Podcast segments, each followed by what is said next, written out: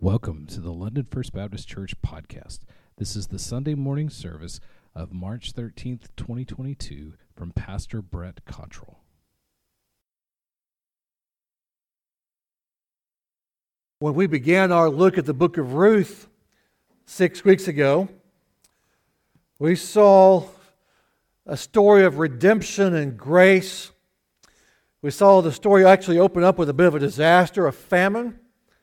And yet we knew that this was going to end with something other than disaster. I invite you to turn to Ruth chapter 4 as we will wrap up this account this morning. When we began again a few weeks ago, I, I, I said I wanted you to picture this idea of a, of a large rock, maybe a stone or a boulder, just kind of almost crashing into someone's life. And yet, and we might see the we might see the pain, we might see the, the suffering and the danger of that. And yet, when God redeems, what he does is he takes things like a boulder crashing into your life, just the picture of that, and he will take that boulder and he will chisel away and he will sculpt something beautiful out of it. So that at one point, one thing that brought disaster now brings beauty. And that's what we see in the story of the book of Ruth. We see this going on in the life of Naomi and the life of Ruth in particular. Chapter 1, we saw when she got back to Bethlehem, Naomi say, I left from here full, but I have come back empty. She said, My name was Naomi, which means pleasant. And she goes, Now call me bitter. Obviously, Naomi had had difficult days. And yet, in the midst of the story of emptiness, we know that God will bring fullness. We know that in that redemption, that God's great loving kindness is going to work in the story to bring happiness from tragedy, bring joy from famine, and that once there was disobedience and faithlessness and sin, and yet we know there will now be grace and beauty and transformation. This is the power of God's loving kindness. We looked at that word loving kindness a couple times early on, the first couple weeks that we looked at this story, and we were uh, we, we learned that God's loving kindness, that Old Testament word is hesed, that that loving kindness is a loving kindness that has very real practical ways. It actually brings benefits. It, it feeds those who are hungry. It mourns and comforts those who are hurting. It gives shelter to those who have no place to lay down their head. God's loving kindness is not just a, oh, I hope everything works out for you, old kind of an idea. It is a get in there and make sure everything is okay type of a deal. This is God's loving kindness, and we are seeing His provision, His loving kindness extended to Ruth and to Naomi. It's, it's, it's love in action, if you will. But as we approach chapter 4 this morning, we're going to see that there is redemption all over the place. It's not just in Naomi's life, it's not just in Ruth's life, it's actually in even Elimelech, the guy who moved them to Moab. Let's read chapter 4 of Ruth, verse 1. Boaz went up to the gate, sat down there, and behold, the close relative of whom Boaz spoke was passing by. So he said, Turn aside, friend, sit down here. He turned aside and sat down. Boaz took ten men of the elders of the city and said, Sit down here. So they sat down. He said to their closest relative, Naomi, who has come back from the land of Moab, has to sell the piece of land which belonged to her brother Elimelech. So I thought to inform you, saying, Buy it before those who are sitting here and before the elders of my people. If you will redeem it, redeem it. If not, tell me that I may know. For there's no one but you to redeem it, and I'm after you. And he said, I will redeem it. Then Boaz said, On the day you buy the field from the hand of Naomi, you must also acquire Ruth the Moabitess the widow of the deceased in order to raise up the name of the deceased in his inheritance. This closest relative said, I cannot redeem it for myself because I would jeopardize my own inheritance. Redeem it for yourself. You may have my right of redemption, for I cannot redeem it. Now, this was the custom in former times in Israel concerning the redemption and the exchange of land. To confirm any matter, a man removed his sandal and gave it to another, and this was the manner of an attestation in Israel.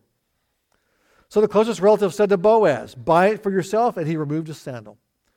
Boaz said to the elders of all the people, You are witnesses today that I have bought from the hand of Naomi all that belonged to Elimelech and all that belonged to Chilion and Mahlon. Moreover, I have acquired Ruth the Moabitess, the widow of Mahlon. to be my wife in order to raise up the name of the deceased on his inheritance, so that the name of the deceased will not be cut off from his brothers or from the court of his birthplace. You are witnesses today. All the people who were in the court and the elders said, We are witnesses. May the Lord make the woman who is coming into your home like Rachel and Leah, both of whom built the house of Israel. And may you achieve wealth in Ephrathah and become famous in Bethlehem. Moreover, may your house be like the house of Perez, whom Tamar bore to Judah, through the offspring which the Lord will give you by this young woman. So Boaz took Ruth, and she became his wife, and he went into her, and the Lord enabled her to conceive, and she gave birth to a son. The woman said to the women said to Naomi, Blessed is the Lord who has not left you without a redeemer today, and may his name also become famous in Israel. May he also be to you a restorer of life and a sustainer of your old age, for your daughter in law, who loves you and is better to you than seven sons, has given birth to him. Then Naomi took the child and laid him in her lap and became his nurse. And the women gave him a name, saying, A son has been born to Naomi. They named him Obed. He is the father of Jesse, the father of David. Now, these are the generations of Perez. To Perez was born Hezron. To Hezron was born Ram. To Ram, Amminadab. To Amminadab was born Nahshon. To Nahshon, Salmon. To Salmon was born Boaz. To Boaz, Obed. To Obed was born Jesse. To Jesse, David. Heavenly Father, would you not only honor the reading of your word, but would you use it through the power of your Spirit to teach us, to give us a glimpse into the cost and to the power of redemption? In Jesus' name we pray. Amen. By the way, there we are, this isn't the main point, obviously, this morning, but if you are anticipating a child or a grandchild at some point, there are some great names here at the end of the chapter for you to pick from. We have been talking, of course, a lot about Ruth and Naomi. But as we come to the story, as we come to chapter 4, we find out that they yes, are going to be redeemed, but perhaps not in the ways we have anticipated. But it's not just them that are going to be redeemed. It's actually, you see here that Boaz speaks a lot of Elimelech. Now, just to kind of remind you of what's going on here, in the previous chapter, uh, Ruth has approached Boaz about being what's called a kinsman redeemer. In other words, taking the role of redeemer and not only marrying her, but providing a way for her and for Naomi and for the line of Elimelech to be preserved, to redeem that land, to redeem the name of that family, and to provide for them in the future. Boaz says, I will do that, but there's someone in line before me who's eligible to do this, but I will make sure I take care of that first thing tomorrow. And so, what we picked up here in chapter 4 is the morning after. So that night, the previous night, Ruth had approached Boaz, had proposed this deal. She says, I want you to be to me the wings of God. In chapter 2, Boaz had prayed over Naomi and said, I, I, We are grateful that you have sought refuge in the wings of God. And then in chapter 3, Ruth says, You know that whole thing you prayed? Be the answer to that prayer. And Boaz says, Okay, I'll do it. So in chapter 4, he has started the process. He has gathered together the city council. He simply went to the gates. This is where the entrance point was where everyone did business because everyone's running by back and forth and going in and out. So the first thing that morning, Boaz goes to the city gates. There's a little meeting area there, and as everyone's passing by, he gets 10 of the elders. He says, You guys, we have a little business meeting to attend to. So he gets them. And he also finds the guy who is the closest relative. Now, you may have noticed that at no point in this chapter is this other relative ever named. He's just the next closest guy. Uh, there, throughout the time, he, just never says it. He says in chapter 3 Ruth, there's someone who's closer to you than I am who has first chance to redeem. Well, there in, in, um, uh, uh, in verse 1 of chapter 4, it says, Turn aside, friends, sit down here. Well, it's kind of interesting. We'll, we'll get to this in more detail in, in Hebrew, it's not the word friend necessarily. It has the idea of Mr. So and so. Yeah, you ever use that phrase? Yeah, I don't know who that guy. He was. Oh, his name was. Uh, uh is Mr. So and so, Mr. Whatever. That's literally what the scripture calls him throughout this chapter. Uh, now remember, we know Boaz's name, we know Elimelech's name, we know Naomi and Ruth and Orpah even. But this Redeemer guy, who really is first in line to be the Redeemer, is Mr. So and so. There's extra significance to that we're going to get back to in just a moment. But all this Boaz is talking about a lot here in chapter 4 as he's got this Mr. So and so along with the elders. He says, we want to, want to buy this land that was Elimelech's, and we want to redeem it so that it can stay in the family and provide for his heirs. Let me suggest to you that Elimelech, yes, the guy who moved Naomi to, uh, to Moab, the, uh, Mahlon and, and Chilion's father, the guy who died while in Moab, the guy who sinned most likely in leaving Bethlehem and going to Moab, uh, the guy whose two sons he gave away to be married to Moabites, the guy whose two sons never had any children. In other words, chapter 1, by the way, you remember those first six verses go out of its way to tell us that Elimelech was wrong to do what he did.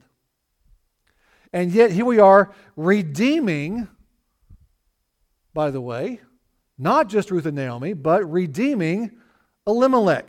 In fact, you see here again, he says, uh, Boaz says that we are. Um, uh, that he's going to redeem the, the land and redeem the name of Elimelech. Uh, verse 5 You will raise up the name of the deceased on his inheritance. The idea here, of course, is by taking Ruth as a wife, whether it was Boaz or the other guy, that the first child born would actually not be Boaz's child or be that guy's child. It would actually be considered to be the descendant of Elimelech or for Ruth also Mahlon, her husband. And so the first child born in this situation wouldn't actually belong to the dad. Legally, the child would belong to uh, Elimelech and be considered a descendant of that line so that there would be a name and a, a preservation in place. Because in Israel, in ancient days, land and a name was a big deal. The, the truth is, Boaz is not simply redeeming Ruth and Naomi, he's actually redeeming the name and preserving the name of Elimelech. It's actually an, an, un, an untalked about problem for the, the book up to this point in time. Naomi cannot have a son anymore. And Ruth, and of course, Orpah's gone, and, and Ruth is not married, so there is no male descendant, there is no male heir to inherit the land. And so the result is an Israeli law at that point in time. That would mean that the name of Elimelech would be essentially be removed or would disappear, if you will, from the family history. His property would go to someone else, and his name would have been lost. And an Israelite thought that meant that Elimelech's share, his inheritance in the promised land, would disappear with him. To have one's name stand in perpetuity from generation to generation was, in a sense, a way that they looked at salvation. It was a way they looked at we have received the promised land. God's brought us here. We have inherited this place. And one aspect of that is that I will have descendants who will inherit this, and my name will always be there. It's part of what it means to be a member of, uh, or a part of the, to possess the promised land, to, to possess that, that great promise that God had given them. So to lose your name meant to lose your role or your place in that. And it was a it was a horrible prospect for, a, for an Israelite family to think that their family name would disappear and no longer be there. Now, elsewhere, by the way, in Scripture, this is not a unique thing to, to just them. We recognize this elsewhere in Scripture. Deuteronomy chapter 9.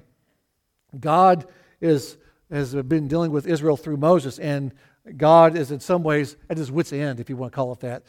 And he threatens in Deuteronomy chapter 9, he tells Moses that he is going to, to uh, curse Israel and blot out their name from under heaven.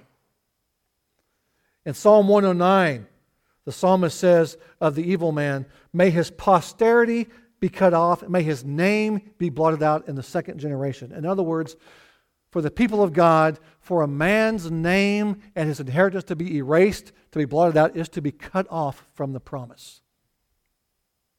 So Elimelech, when he left Bethlehem sinfully out of a lack of faith in God and goes to Moab, the one place that they are not supposed to go, when he settles in Moab, when he gives his sons to Moabite women, he is repeatedly doing things that would bring about this curse.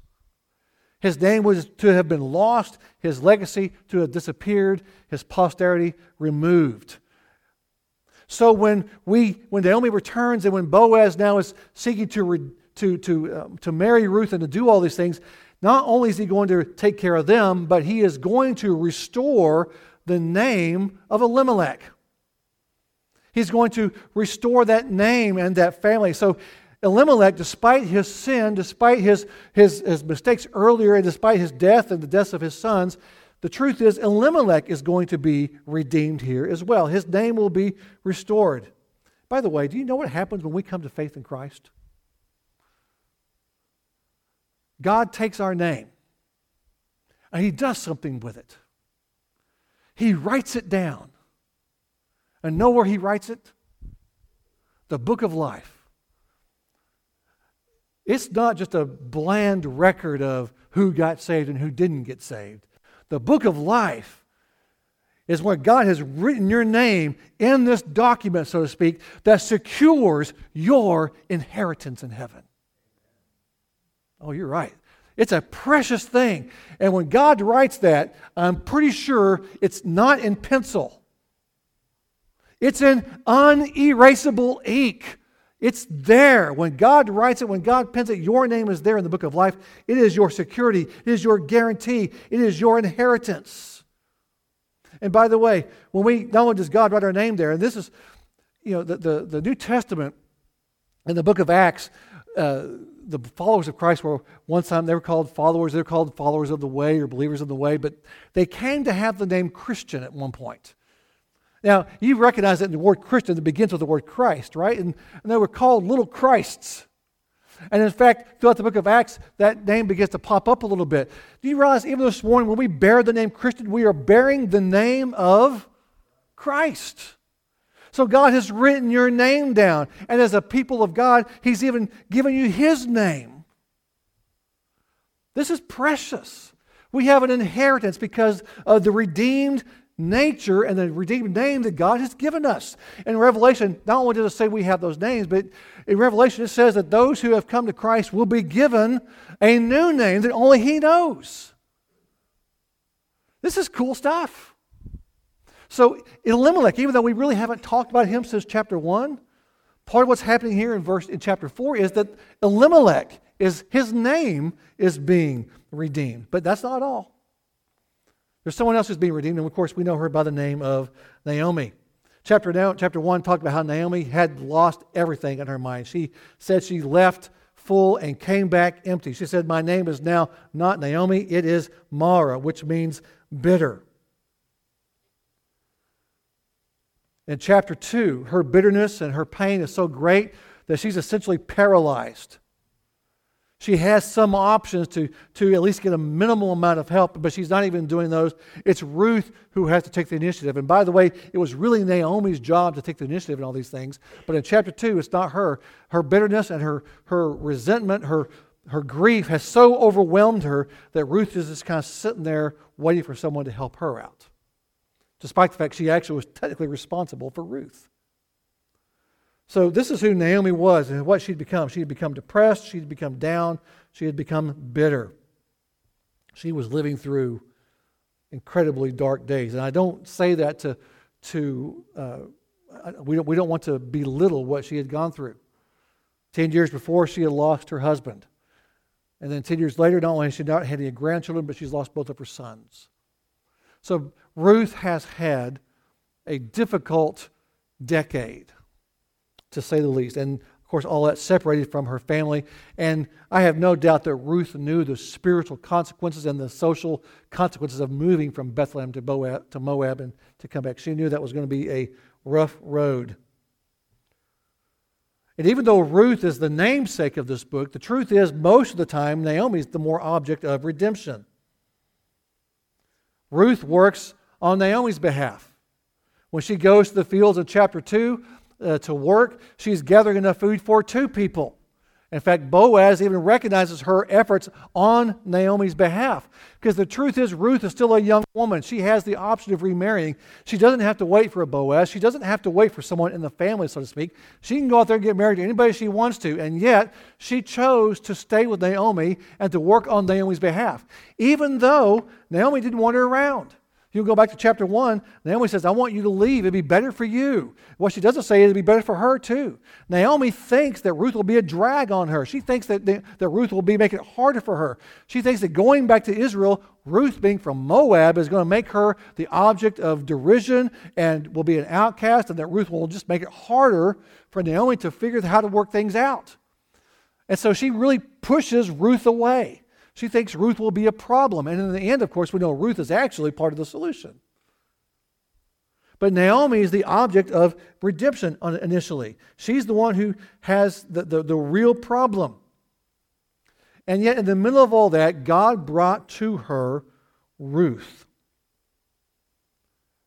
And make no, make no doubt about it, for Naomi, Ruth is an unlikely Savior. She's an unlikely source of help. In fact, she, again, she would have seen Ruth as a, as, a, as a hardship. You know, there are times I think, not only us, but we, we recognize this for the people of Israel, they missed their Messiah because he wasn't what they thought they wanted. Isaiah chapter 53 speaks of the coming Messiah and says this that he had no stately form or majesty. There was nothing about him that this world would be attracted by. Jesus wasn't what the people of Israel 2,000 years ago thought they wanted in a Messiah. In fact, when they saw Jesus and he wouldn't be what they thought he wanted, what they, what they wanted him to be, they saw him as a detriment, as a hindrance, as a problem to get rid of. I'm wondering sometimes if even today, whether we want to admit it or not, we sometimes look at who Christ is in the Gospels and say, you know what, that's really not the Savior I want. When he says things like, take up your cross and follow me, he's saying, be willing to follow me to death. Not a spiritual death, a real physical death. The people around Jesus would have interpreted that in no other way.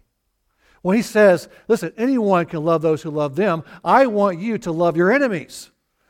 I want you to turn the other cheek. I want you to know that it is those who are meek who inherit the earth. I want you to do these things. And when Jesus says that, we go, yeah, but that's not the way the world works. But that's the way our God works. That's the way our Savior has worked. He achieved for us eternal life through death. He achieved to us victory through death.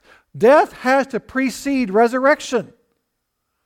And yet, let's be honest, we don't really want to follow someone who calls us to die, do we? We don't want to call someone who causes who calls us to give up ourselves for the sake of another. Jesus is not always the Messiah that we want. He is not always the Savior we think we should have. The people of Israel missed him by and large because of that. Naomi nearly missed Ruth because of that.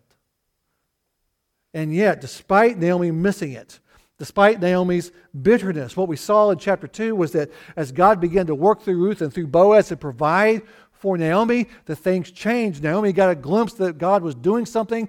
It renewed her. By chapter 3, she's taken the initiative again. And what we see here in chapter 4, look, look down there at verse 16, is, well, verse 14, the women said to Naomi upon the birth of that son, the women said to Naomi, Blessed is the Lord who's not left you without a redeemer.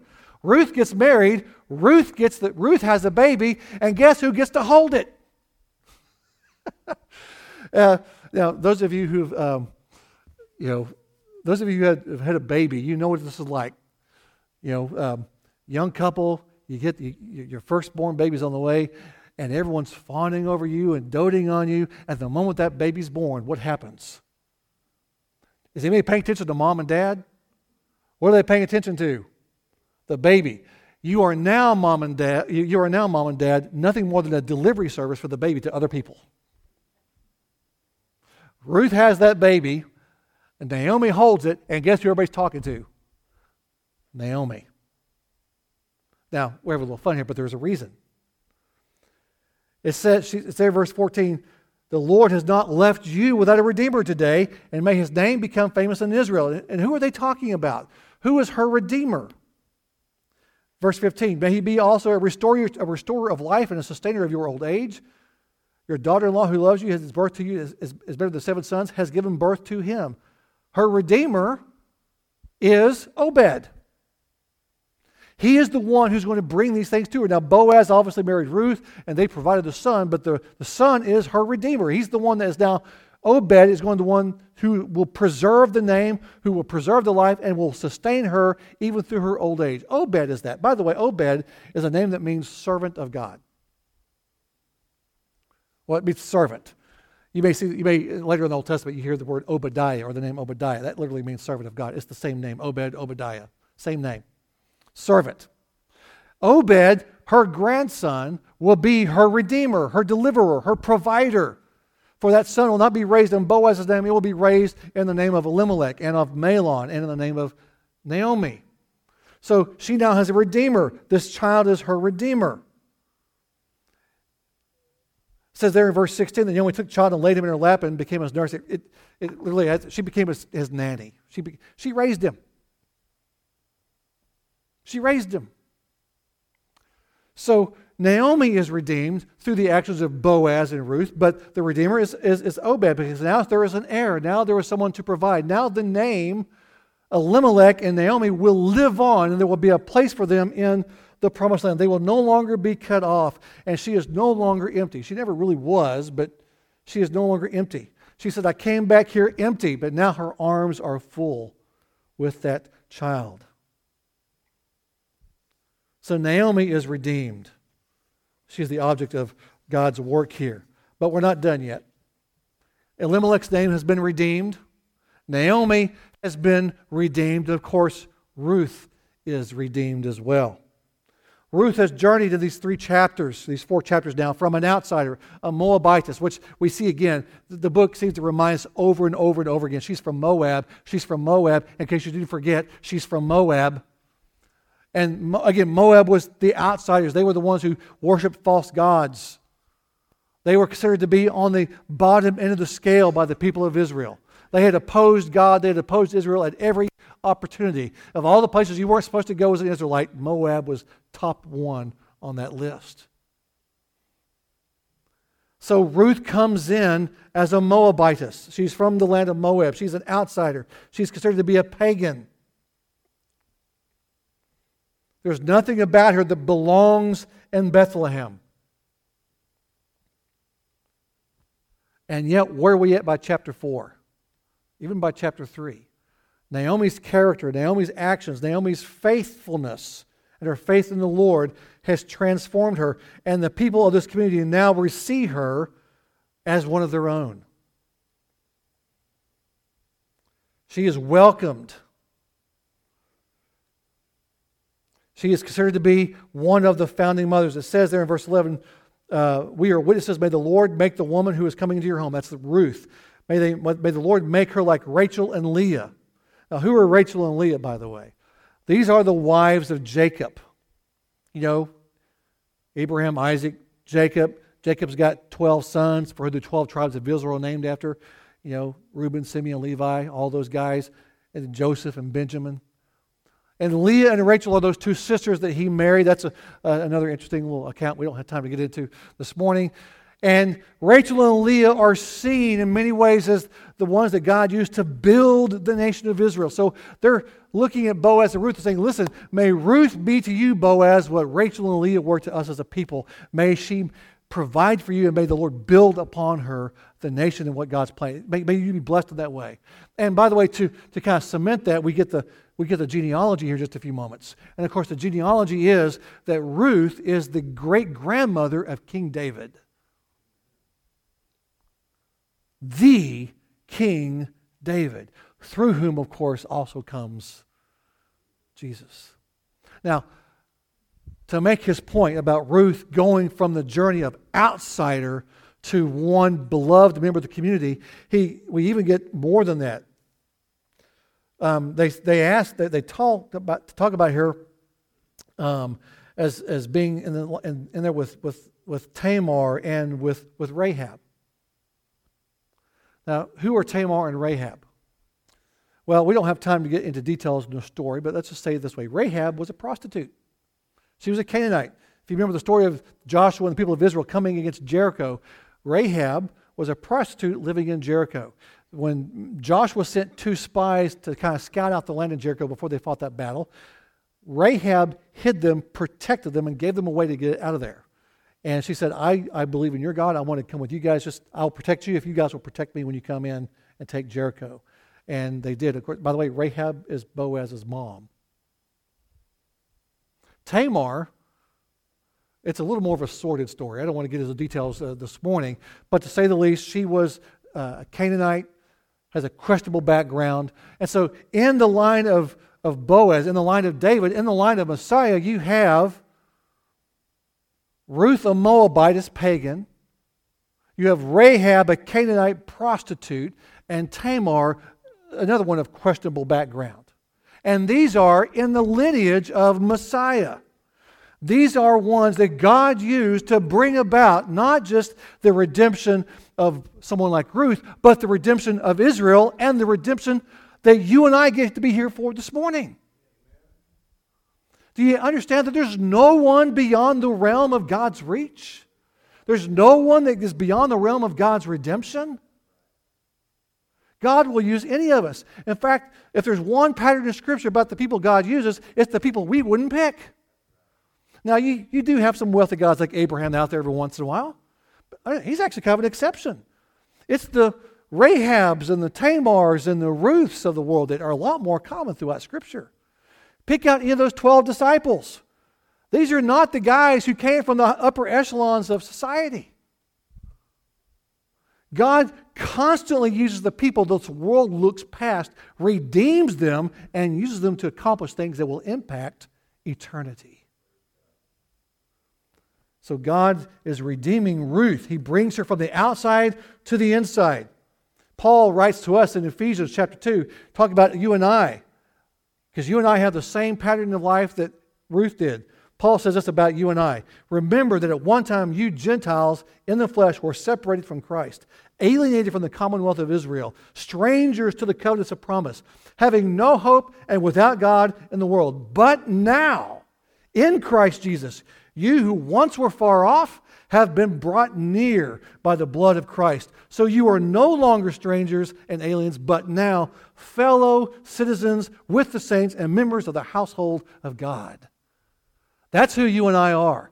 It is Ruth described. You and I came as those who are on the outside looking in, separated from God, hostile, alienated, unbelieving, unfaithful. And yet, God, through His great love and through His great mercy, through the work of Christ on the cross, has brought us not just out of our sin, but made us part of the family and invited us to the table for the good food. That's who you and I are. And by the way, because of that, you and I should be in the habit of welcoming more Ruths, more Rahabs, and more Tamars. I wonder if we are, as a people, welcoming to the, God, to the people that we don't think are worth that much. Again, remember, Naomi was excited about Ruth joining her. She thought Ruth was more of a problem. And yet, Ruth became the instrument by which God would redeem her. So, God has redeemed the name of Elimelech. He has redeemed Naomi. He has redeemed Ruth. And let, us let's, let's look at the Redeemer one last time this morning. Yes, Boaz is our picture of Christ in this chapter. He has approached this guy, Mr. So and so, about redeeming Naomi and Elimelech and Ruth, and said, hey, there's, a, there's some land here that needs to be redeemed. And what this guy's probably thinking is, well, I can buy the land, make sure it stays in the family, but Naomi doesn't have any heirs, so I'll just use that land to support her, and then it'll go to me. And I, yeah, I can do that. But then he finds out that Ruth comes with the land. And said, oh, now he knows that the first son will actually, well, he, he will have to buy that field, that he'll have to give it back without, without cost to, uh, to Ruth's son. And it won't be considered his heir. It'll go to to Elimelech's family. And he's like, eh, I don't know if I can do that or not. And you'll notice again, I pointed this out, that throughout this entire portion of Scripture, he's called Mr. So and so. He's just the other Redeemer.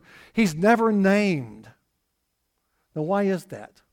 Remember what I said about the importance of names a while ago? Elimelech's name has been redeemed. He has a name. Boaz has a name. Mr. So and so who won't do his responsibility? No name. We don't know who he was. We just know he was closer to, he was closely related to Naomi more so than Boaz. And yet, because he wouldn't do what God told him, he wouldn't fulfill his responsibility, we don't even know his name now. He lost his legacy. Boaz steps in. Now, all that to be said, Boaz has the wealth, he has the resources, but he still has to sacrifice. The cost of redemption is significant. Now, for Boaz, it means he's going to be out some money. It means he's going to be out. Uh, uh, he's going to be out some some resources for his inheritance for those to come after him. He's, it's going to be a sacrifice on his behalf. It's costly. That's why the other guy says, No, I can't do it. I, I can't afford that. But for Boaz, he steps up and says, I will, I will bear the cost. You and I this morning have a Redeemer who looked at us and said, Yes, it's costly to redeem you, but I'm not going to move away from it. I'm going to redeem you, even if it takes my very blood. You and I this morning have a Redeemer who looked at us and said, No cost is too great, no sacrifice too deep. I will do it. We have a Redeemer who looked at us and looked at the Father and said, I will redeem them. As Boaz sat in the gate and said, Dude, do you want to do this? No, I won't. Boaz said, I will. And you and I, in the person of Jesus Christ, have one who looked to the Father and said, I will redeem Brett. I will redeem him. I will redeem her and him. And the names go on and on. And I will do it. And I will use my blood to do it. You and I have a Redeemer this morning who, even at great cost to him, has saved us. Romans 3 23, 24. All have sinned and fallen short of the glory of God, who has secured our justification freely by God's grace through the redemption that's in Christ Jesus. You and I have been bought with a price. We are no longer now our own, but we are His. And by the way, when the Lord redeems you, it's a done deal. No one else can come in and unseal it. No one else can come in and undo it. You belong to Him. One more picture here at the end. Elimelech's name has been redeemed, and Ruth has been redeemed, and Naomi has been redeemed.